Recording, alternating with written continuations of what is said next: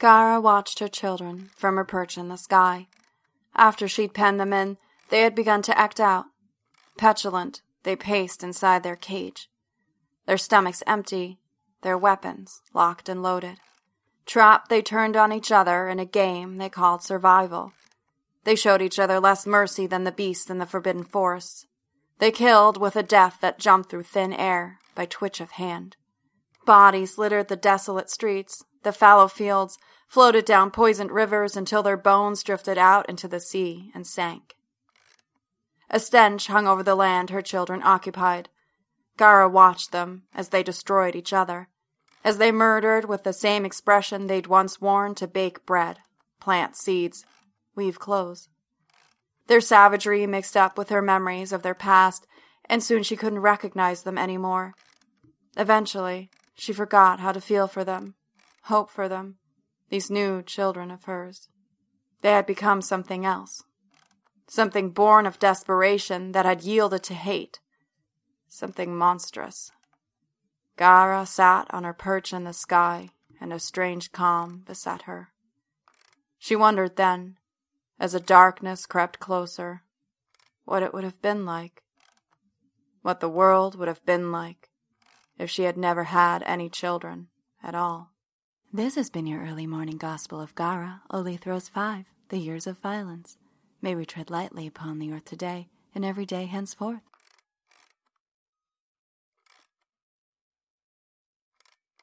I'm not supposed to be out here. If anyone sees me through their window under the faint glow of the morning moon, there would be questions about my faith. Maybe an inquisition by the Constitute if I get unlucky. Moon's hooves pound wildly against the dirt road. The gospel fills the city air, its stench new to me all over again. Afraid of being recognized, I duck close against Moon's back. Maybe I should just be glad that I'm alive. I bring Moon back to her pen in the hotel barn. The last lines of the gospel echo down from the open windows across the street. After closing the gate behind us, I carefully apply cream to her cuts and brush the cake dirt from her legs. I whisper apologies against her shiny coat, along her dark shoulders. But Moon seems to have already put the night behind her. I feel afraid to move now that we've stopped running, as if anything I do could just make things worse. My neck hurts, my ankles are burning. I can still feel the stringy weeds wrapping themselves around my legs. Time moves without me as I stare into one of Moon's ears. It flicks to ward off things I can't see. I stroke her jaw, her cheek. I almost got us killed. Foolish, selfish, hot headed Harper. I promise I'll never do something like that again. I whisper against her ribs, but she just grunts and lies down, closes her eyes to go to sleep. We've been up all night. The sun is just barely rising over the horizon, and I need to get in at least a few hours before I report to Kane. Kane, Kane, Kane. What had he been doing in those woods? After we passed the white boulder, the small trail widened into a road. Its imposing, impossible existence I had no answer for, not even the right thoughts to question why, how. But Kane was ahead on that wide road, and so we followed. We stayed on the large road for a long time. Eventually, it forked east, and Moon and I came upon a river. Large planks made of something colder than stone hovered just above the water, spanning entirely across in a gentle arch. The water was very calm, more like a lake than a river. We crossed over slowly, so Moon's hooves wouldn't clank loudly against the black planks. Then north again, along the opposite river bank. As we rode, the trees seemed to multiply, even though the road ahead remained clear. Large trees, with their dark green leaves, hovered around us like tangible clouds, sucking us deep into the forbidden wilderness. Hanging low above our heads, the leaves blacked out everything but the road ahead yet I could still hear the river. Hearing its soft rushing made me feel like I was still in control, like I still knew where we were going. But the feeling wouldn't last long. The cut on the side of my neck isn't deep, but it's crusted with my sticky blood. As the man with the badge comes closer, I'm able to pull up my black neck square just in time. The wife is at the law office. Sheriff Kane told me to come get you. This is my third visit to the hotel. He says it in calm reproach. Then the deputy, with the long forehead, eyes me up and down, my dirty pants, my soiled shirt, my badly beaten face. I just went for a ride. I don't think they're taking my horse out enough. My voice is breezy, but I want to howl at him for standing in the street, for cutting me off. I just want to go to my room and collapse on the bed. I just need to take a quick river bath. Tell Kane I'll be up within the hour. The deputy doesn't look happy, but nods and walks off, kicking up tiny dust clouds on the dry road. The river is cold and empty. The sun hasn't had time to rise. I crouch down at the river's edge, letting the water soak up around my waist. I wash the blood from my neck, my arms, my ankles. Tiny red streaks that turn invisible with the water. I take my shirt off and rub a jagged rock against it, hard, stretching the cloth. Red clouds live between my knees for a second, then they disappear as well. The evidence of last night is eaten by the river. I splash my face once more and rub my eyes. Too tired to wring out my clothes, I stand soaking wet on the river bank, stare out onto the water. I pick up my satchel and my holster, head past the sad looking trees of the city river bank, and head back to the hotel, leaving a wet trail as I go, my feet squeaking in my boots. Ilsa looks at me, wide eyed and with hesitant alarm, as I trail past her to the dining room, my hair wild, my clothes dripping. I fill my plate and walk right back out. No one stops me for fear I might sit next to them. Upstairs, the little growler is waiting. I open up and sit on the floor, sharing my plate with the tiny creature, who manages to eat more than half its share before I can. Still hungry, I rifle through my satchel. My fingers stub against something squishy, and it pops wet against them. There's a sweet smell as I hold my hand to my face. The little growler is making its neck sounds and has managed to burrow itself under my bug net for a nap on the hotel bed. With exhaustion tugging at my face, I wish we could switch bodies, even for just a few minutes. I dump the contents of my satchel on the floor, my knife, serrated and bloody, an empty bottle of bug paste, the thing that has tainted my hands. I smell my fingers again, lick them, and I realize I have tasted this thing before. After moving deeper into the forest to avoid being caught by Kane, we had gotten very, very lost. The river was nowhere in sight. The road, which seemed so wide and imposing earlier, now seemed like something I'd imagined. Stumbling through the woods, trees standing closer and closer together, I stroked Moon's neck and whispered to her that everything was going to be okay. We just had to find the river, or the road. But we kept stumbling through the forest, and neither materialized. After an hour, I gave up and leaned against a tree to rest, while Moon foraged along the forest floor for something edible. The exertion was growing hunger in me, too, despite the rising panic above it in my chest. I had no idea how to get us back. I tightened Moon's reins to a low hanging branch and hoisted myself up onto the tree, then onto a second branch and the next. I hadn't climbed a tree in years. It was harder than I remembered. But soon the woods were laid out around me, and I could see the way. There was an open patch of land close by, and the river lay just beyond it. Thank Gara, I thought as I clambered back down to Moon. I was going to get us out of this mess. I led Moon towards the open patch of land, twigs cracking loudly beneath our legs. The sound reverberated around the tree trunks. If Kane was close by, he would hear. But it had been hours since I'd seen him last. By now, he was probably long gone. When we got to the field between us and the river, I realized that it was smattered with flecks of red. Before I could stop her, Moon had lowered her head and eaten something off the ground. I kneeled beside her and realized the red dots were berries, It was an entire field of wild red berries. Gently, I plucked one from the ground and held it in my palm. It looked like two swollen thumbs pressed together. Moon ate another one, looked at me while she chewed, as if inviting me to do the same. I rubbed her flank, just in case, as if I could ward off poison. Then I picked a few of the berries myself and put them in my satchel. It didn't feel quite right to trample them, so Moon and I hooked to the edge of the field, made our way towards the river with gentle steps. We had almost made it to the opposite side. One of the berries was clutched in my hand. I was so hungry I was about to give in, risk poison. But then something caught my eye. A large figure. Low to the ground, it streaked across the field, almost silent, except for a gentle pitter patter of paws against the leaves of the berry plants. It was coming right for us, like we had a crosshairs placed between us. We had been so lost that I'd forgotten about the warnings of the gospel, forgotten about the beast that roamed the forbidden zone. I clutched Moon's reins and started to run across the field. Soft dirt flew out around my boots and her hooves. We cleared the field, and as we crossed back into the woods, I turned to face the shadowy beast headed towards us.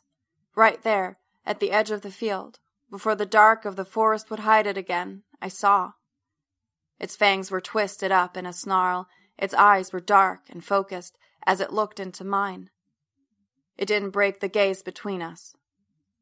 It lunged. Sitting on the floor in my hotel room, I let the large, wounded berry slide over my tongue and teeth. So familiar, but not quite. Mixed with something else, but what? The answer comes to me immediately, a parallel thought. Jack's secret ingredient. This doesn't make sense. I stand and walk over to the window that looks down onto the nearby buildings. I grow them on the roof so no one can steal them. Smart, I told him, just not quite smart enough. He must have not realized that I'm staying in a room on the second floor. He probably didn't even realize I am staying at the hotel. The roof of the bar is empty. Paint it white to keep it from overheating. White and completely barren, front to back. All those times I was just sitting at the window, looking out. How could I have not noticed this? They didn't really believe in all that Gara stuff, Jack had said to me. So neither do I. So what then, Jack? What the shit do you believe in? Was the field I stumbled upon last night yours? Are you friendly with the vicious beasts that guard it? Are you their master? I will have to ask him these questions as soon as I get a chance. But I'm still looking down onto the street below. The sun is now bearing down onto the dust, and then I make out the deputy with the long forehead walking towards the hotel. I stuff the satchel with the berries and the bloody knife under the bed. The little growler cocks his head as I go to leave, but then looks towards the open window and relaxes back onto its side. I close the door behind me. Deputy Forehead is waiting for me in the lobby, talking to Ilsa. He seems eager, and she seems bored. I'm ready. Sorry about that. I fell off my horse this morning. I had to clean out some of the cuts. I hope that this admission will put him off the trail. It looks like he's trying to suppress a grin at my expense, but then he just nods at Ilsa as we go to leave. I roll my eyes at her, and she rolls her eyes back at me. Kane has been with the wife for hours. I tried to get you, but no one was answering your door, and the hotel manager wouldn't open the door for me, said he didn't want to upset people's privacy, even after I told him I was law. The deputy seems annoyed. I'm sorry about that. I'm a very deep sleeper. I'll have to buy Jinli a beer for this. Yeah, well, next time, maybe go to bed earlier. I'm not sure if this is meant to be a jab at my frequent visits to the bar, or if he harbors deeper suspicions. But I don't take the bait, and we walk in silence the rest of the way. We find the wife, another deputy, as well as Kane crammed into the tiny room with the large table. The wife is a rather plump woman, her clothes are very clean, almost shiny, as they press against her bulging arms and back as she moves uneasily in her chair. Both her wrists are covered in jewels, as is her neck. Twisted metal around stones shaped like petals in blues and greens. Her necklace is a large flat stone, the image of the winged Gara etched into it, an offering to the great goddess meant to keep her safe. It's no wonder the husband thought he could take something and think he'd get away with it. She'd sink in the river like a rock. Kane is interviewing her as we walk in. Forehead nods an apology, and I lean against the wall across from the woman, right behind Kane, who is seated. While I look over at the wife and her jewels, I can't help but notice how strong Kane's shoulders look beneath his shirt. So you haven't seen your husband in six days? Kane's voice is dripping with sympathy, but I can tell it's a trap. She nods, and her eyes are rimmed with tears as she says, He was supposed to be home yesterday, but when he didn't come back, I sent a messenger to your law office. Kane nods as the woman goes on, and I appreciate your coming right up to me and making sure I get here all right. I shift against the wall, trying to get comfortable. Did you know of his. his girlfriends? Kane prods gently. The woman closes her eyes, and tears spill down her plump cheeks. A tiny nod. Shame flushes her face. Why? Is that where he is? Is that where you found him? Worry comes through in her voice, despite of herself. I feel bad for the woman. It's possible she loves her husband, despite his transgressions, and in about three minutes, all the fruits and jewels in the entire United Cities of America won't be able to make her feel better. Did you ever get the sense that something was off? That your husband was different somehow? Kane's voice is innocent, but the woman looks up, confused. Her eyes bounce from Kane to me to the other two deputies in the room. We don't move.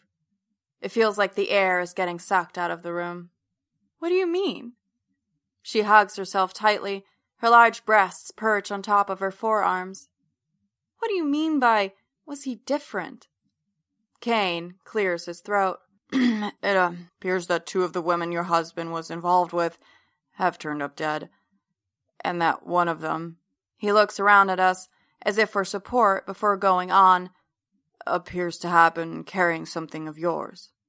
He stresses the last word, yours. At least he's omitting the fact that the wife of Willie Hayno likely ate the jewel to stop the husband from giving it back to his wife, that he likely killed her in his rage to retrieve it. I don't understand. Carrying something of mine? The wife leans forward, her chest spilling up over the hem of her shirt. And what do you mean turned up dead? Her voice is shaking. What is going on? Are you implying my husband hurt somebody? The woman looks at Kane, focusing all her attention on him. You brought me here, telling me you had information about my husband. What is this? Where is he? She's crying now. Kane inhales deeply. I'm going to show you something, and I can't stress this enough. You need to tell me honestly if you recognize it. He looks towards the deputy that isn't forehead and she leaves the room. We wait in silence, and all of us stare down at the surface of the dark wood table. The deputy returns with a small bowl. The bracelet, now cleaned of stomach juices, glints under the light of the dim bulb. The deputy hands it to Kane, who places the bowl in front of the wife, who refuses to raise her eyes. Kane slides the bowl into her view, and she turns away. It's mine, she says quietly and tears streak down her face in tiny waves. It's mine, she says again and looks up at us. What about the girls? What happened with the girls? The deputies take her out of the room to file her statement, and Kane and I remain in the room, staring at the bracelet and the bowl. You look like shit, Kane says, looking across the table as I take the seat. I thought I sent you home to get some rest. I place my head in my hands and look over at him. Why didn't you tell me you were going to get the wife? Didn't see the need. Didn't need two people to protect her from one sleazebag husband. Figured I'd give you the morning off. Kane looks at me. His eyes are glazed. There are bags hanging beneath them. You don't look so hot yourself. I tell him, and he laughs. I remember what he looked like last night, without his shirt on, wet from the river. I rub my face to remove the image. Moon and I had been gently trotting down the road in the forbidden zone when suddenly we came across Kane's horse. This was before we had gotten lost, before we had had to hide from Kane in the woods. We came upon his horse, tied up to a tree along the road, and we almost trotted right into it under the dark canopy of trees that hovered around us. I tied Moon up a few paces ahead on the path. Then I snuck back on my own. Kane's horse recognized me as I passed and kept quiet. Somehow I knew to go to the river, knew that this is where he was, though I still can't figure out exactly how I knew. As I crept closer, I thought that what I'd see would explain everything, but it explained nothing. Making sure to stay away far enough so I wouldn't be discovered, I crouched near the ground as I crept closer. The sound of the gentle river grew louder. Kane was up to his hips in the water, wading in. His back was turned to me, but his shoulders gleamed pale in the moonlight. His head disappeared as he dove in. I watched him, leaned against a tree. His head reemerged and bobbed under several more times, until he suddenly started to swim back toward shore. His shadowy figure started to emerge from the water, and I snapped back to reality. He couldn't find me here. There was no explanation. Quietly, I made my way back past his horse, back to Moon. Once I found her, I realized that if Kane were to double back and come back up the same road, he would run right into us. Without thinking what direction we were headed in, I pulled Moon blindly into the forest, away from the river. To get far enough away from the road, I took us further and further into the woods. Finally, as Moon started to protest, I allowed us to rest before we started back from where we'd come. But the road wasn't there anymore. I pulled Moon into every direction until every direction looked the same. Close to tears, in the darkness of the forest, I had to admit that I had no idea where we had ended up. The same trees surrounded us in all directions. I stopped, leaned against Moon, and let out a small whimper. So, what do we do now? I rub my face and try not to smell the sweet of Jack's berry still stuck to my fingers. The husband never went home, so I think we can assume he's still in the city, somewhere. Kane sighs. It's a big city. I look down at the table. My head feels empty. More than 10,000 souls. Kane agrees. We best get started. Setting out on foot, Kane and I start going door to door from the southernmost part of the city. Then the plan is to work our way up. He's assigned Western Quarter and the park to his deputies. I'm willing to work alongside my deputies, he grunts in mock heroics, but I'm not above assigning them the shit jobs so I don't have to do them. I don't object, since this means neither do I. The southernmost tip of Eastern Quarter looks all the way down the muddy island of New York. We're interviewing a young wife who's bouncing her baby in her arms and seems annoyed with us. I can tell from her paunch that she's a wealthy woman. She assures us that she has never seen the man in the sketch Kane is holding up beside his own face. The baby cries, but I'm distracted, looking out across the ocean. If I squint hard enough, I can see something strange way out there in the sea. What is that? I ask Kane when he's done talking to the young mother, and we turn to leave. We walk towards the house next door, and I point. What? Kane shields his eyes from the sun and peers out into the ocean. It looks like a large wave. I shield my eyes and stand next to him, squinting again, letting my elbows brush against his ribs. But it's not moving. Harper, we don't have time for this. He's begun to use my first name more and more. We're still trying to hunt down a killer, so please focus. I shrug and follow him up to the next house. It's my turn to ask the questions. Kane says it's part of my exam now. After canvassing several more streets, we stop at a street vendor for berry cups. We walk and eat, trying to figure out the best plan. So far, we haven't found anyone who recognized the husband, let alone anyone who's seen him in the last two days. Maybe he only knows the mayor and no one else. I push a berry into my mouth and grin. Yeah, right. I know the mayor. Kane imitates the man's voice in a mocking tone. I know the mayor, and only the mayor. Maybe some of Willie's wives, but mostly the mayor. We both laugh. My fingers are stained blue from the berries as I slap him gently on the shoulder. We shouldn't laugh. We really shouldn't. His fingers are stained just as blue as he grabs my hand, warding off further slaps. Kane? I turn to him, looking up. Do you ever think about leaving New York? I haven't before, no. He smiles, but before I can assign the smile any meaning, a shot ring comes down on us. We both drop our berries in surprise, the tin cups landing in the dust. Kane grabs my arm, and we sprint to stand in the nearest doorway. The house appears to be empty, and we duck in, breathing heavily as the rain buckets down, turning the dusty road into a river. The doorway is narrow. Kane's knee bumps against mine. I look up at him and smile. Quite the reflexes you got. I grin. The white of our shirts looks marked in patches where the rain managed to catch us. Our hands and faces gleam wet. Not fast enough. We still got wet. He grins back at me. His other knee bumps against my inner thigh. I'm still staring into his blue eyes. His mouth is turned up into a grin. I don't know if I've ever seen him that happy before. We are wedged close together. I let my wet sleeve drop down next to his hip. A strangled urge starts in my throat, moves through my chest, down through me. He's kissing me before I can realize it's happening.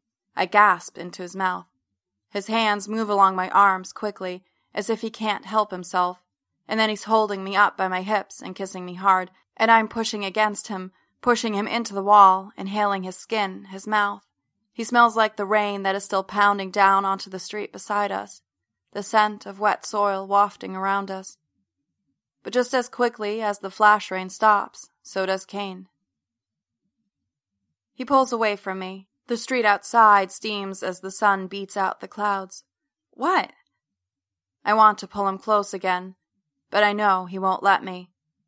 I remember what his rejecting me felt like the first time, and I let it go. We shouldn't. He looks at me, sheepish. We should wait. I would be angry, but I'm simply too tired. So I just nod and mumble, all right, and follow him out into the street, wet dirt sucking at my boots. The satchel strap bounced gently up and down on my shoulder as the wild beast trailed after us, effortless. Its hushed sprint close to the forest floor like a moving shadow. It snarled viciously from time to time as if to remind us it was still there, in the dark, its fangs gleamed. Often, they were the only thing I could see when I turned back around. Then I heard the pitter patter of its paw stop. Had it given up? But as I turned, I saw that the beast had leaned its head back and was letting out a loud, high pitched scream. The beast's screeching cry echoed through the forest, and then to my horror was answered by another, equally terrifying cry. The blood in my veins froze. There was more than one. Moon and I tried to run, but it was almost impossible. Roots made the ground uneven, weeds and brush clung to my feet. Moon stumbled alongside me, and I kept falling over and over again. Every time I pulled myself back up, I could smell the blood that covered my arms and knees. And every time I turned around, it seemed as if there were more of them, one beast turned into three, turned into five. I lost count in the dark, amidst the trees, in the horror that drove us to keep on running. We're going to die, I remember thinking. Gara warned us, and we didn't listen, and now we are going to die. I knew we were close to the river, but the beasts seemed to know it too. They had started to surround us, as if they meant to cut us off at the helm. Panting, I slid the knife out of my satchel. If the beasts wanted a fight, they were about to find it. Exhausted, Moon slowed beside me. With the knife tight in my hand, large, fanged like the beasts themselves, we kept steady towards the river, almost as if we were agreed, the beasts and us, that this would be the final chapter of our chase. The animals started slowing their pace to ours and to close in on us like a noose. The river was a few paces ahead, and in the clearing of its beach, I could see their shagged fur as they closed in from both sides. The river was gently rushing ahead, and I tugged Moon's reins. We broke into a final sprint. Water slid around my ankles, the beast so near I dared not look. Moon was already in the river, bounding up and down, sensing their closeness as she sped ahead, her animal instinct overriding her allegiance to me and leaving me behind, anxious whinnies in the dark. I was bending my knees to jump into the water when one of the beasts jumped first and landed on top of my back. Its breath was hot and smelled of rot and the bark of trees. Its fangs scraped against my neck, but it missed, slipped, didn't sink its teeth. We tumbled into the water, and I twisted onto my back, rolling over, taking the wild animal with me, forcing it into the water beneath our stacked bodies. With me on top, I let us sink down before I pushed against it and came back up, gasping. I turned, held it under by its chest, my fingers grasping it by the fur on its chest. I held it down with all my weight as it thrashed wildly to get free. The others howled from the beach, but none of them dared move closer. Its head kept flicking upward beneath the water, its teeth streaking white under the water's surface, its mouth pushing out froth and bubbles. I pushed my knife into its chest once, twice. The thrashing stopped, and I released it from my grip and let it drift away from me. Moon was standing a few feet away, waiting nervously. Her weight shifting from one leg to the other, trying her best not to abandon me in her fear. I packed my knife into my satchel and climbed onto her back. Her strong body carried us across the river, and I thanked Gara for making the river so peaceful and Moon so sturdy, and I thanked her that only one of the beasts was daring enough to charge me into the water. We made it to the other side. A few small islands separated us from the mainland. But then we came across another white boulder in the woods, and I knew we were heading in the right way.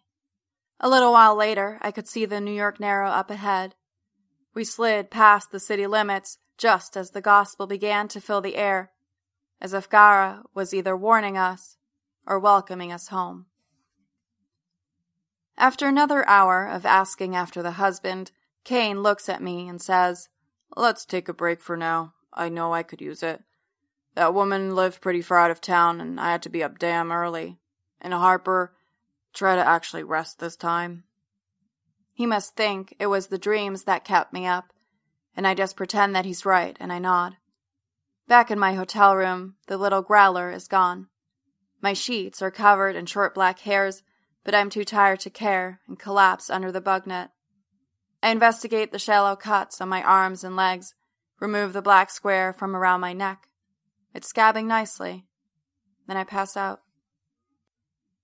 It's still light out when I wake to the pounding on my door. It's impatient, like the building's on fire.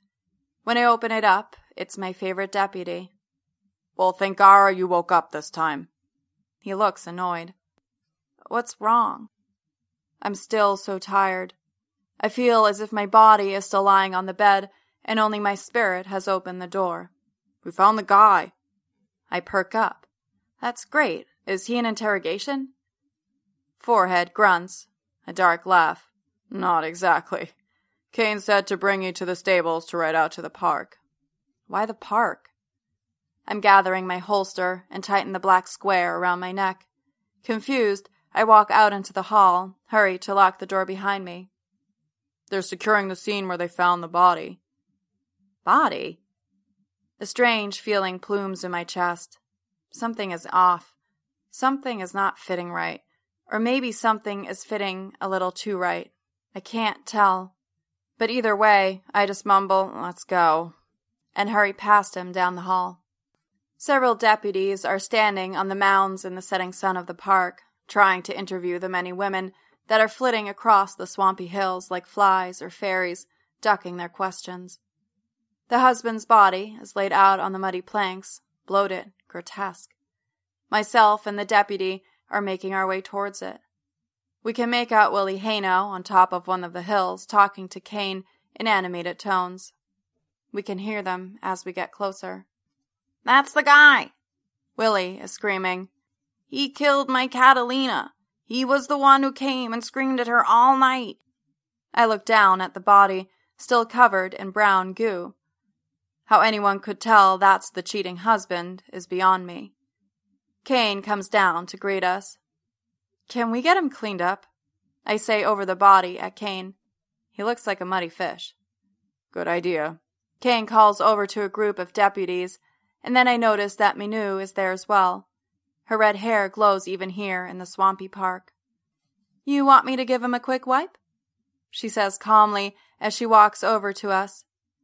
We just need to know if it's the guy. Kane says it like he's apologizing, and a look passes between them. For a moment, I wonder, but then focus back on the body. Manu leans over and opens a small bag, pulls a large white cloth from it, and a bottle that smells sharply upon opening. She dips the cloth into the bottle's neck and then gently wipes some of the dirt from the man's face. As she leans over him, some of the liquid in the bottle spills out and splashes onto the man's chest. A long line of ashen skin is revealed as the mud on his chest slides down onto the plank beneath his body. It's him, Kane says. We got him. I want to object, because really, the swamp got him before we did. But then I notice something else. Something on the man's chest. Where Manu's solution dripped onto his skin, his once olive complexion is so pale it's almost blue. But there's something else. Manu, can you give his chest a quick wipe as well?